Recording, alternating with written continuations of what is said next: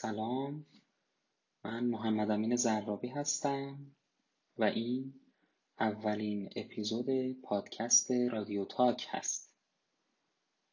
اینکه چرا رادیو تاک انتخاب شده به این دلیله که اول رادیو همین که اسمش به گوش آدم می‌خوره یه حس نوستالژیک ایجاد کنه و خاطره های خوبی رو تو ذهن آدم میاره. مخصوصا اگر بالای 25 30 سال آدم سن داشته باشه.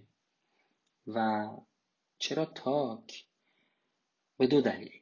اینکه تاک در زبان فارسی به معنی انگور هست و انگور یادآور شهر شیراز جایی که من اونجا زندگی می‌کنم و این پادکست ها رو ضبط می‌کنم و برای شما ارسال می‌کنم. و دوم اینکه در زبان انگلیسی تاک به معنی صحبت کردن هست. کاری که من توی این پادکست انجام میدم. یعنی من با شما صحبت می‌کنم. صحبت درباره چی؟ یعنی محتوای پادکست چی هست و چی خواهد بود؟ این پادکست می‌تونه درباره هر چیزی باشه. یعنی رادیو تاک درباره موضوعات مختلفی با شما صحبت می‌کنه.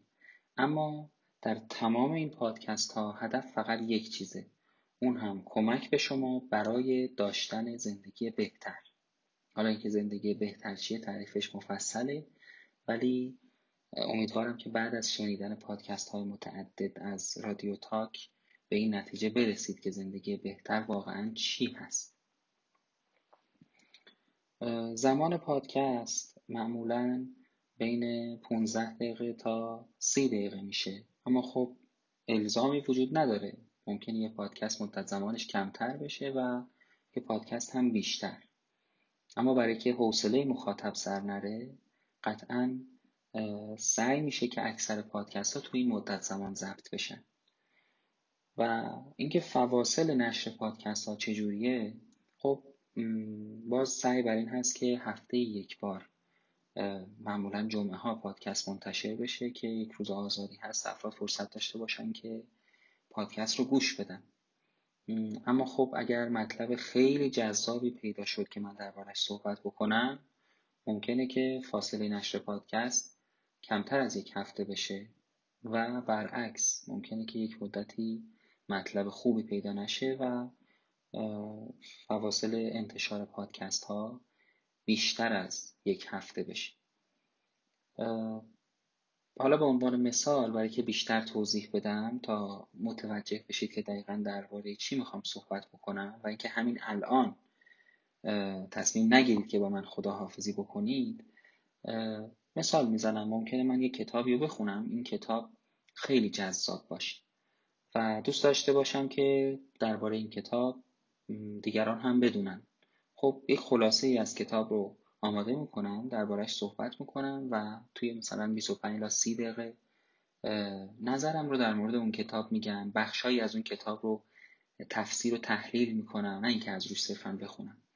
تا شما مطلع بشید که فلان کتاب از فلان نشر آیا خوب هست یا نه. چرا؟ چون به نظرم اون کتاب برای زندگی بهتر لازم بوده.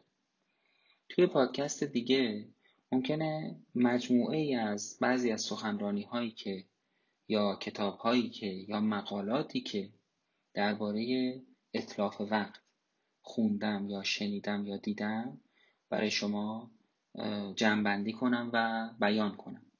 باز بعدش ممکنه شما سعی کنید از اون کتابایی که من معرفی کردم استفاده کنید اونا رو بخونید یا سخنرانی هایی که گفتم گوش کنید یا حتی اگر پادکستی در اون زمینه معرفی کردم بشنوید. باز توی پادکست دیگه ممکنه درباره صرفا یک ناشر خوب صحبت بکنم. خب همونجور که از اینجا برمیاد ممکنه بیشتر کار فرهنگی بشه و درباره نشریه مقاله کتاب پادکست مرتبط با کتاب سخنرانی و اینها باشه. احتمالا همینطور هم خواهد شد. اما باز هم اگر خودم تجربه جالبی داشتم یا دوستی عزیزی فامیلی تجربه جالبی رو از یک اتفاقی که منجر به زندگی بهتر شده به من گفت یا خودم داشتم برای شما اون رو شرحش میدم.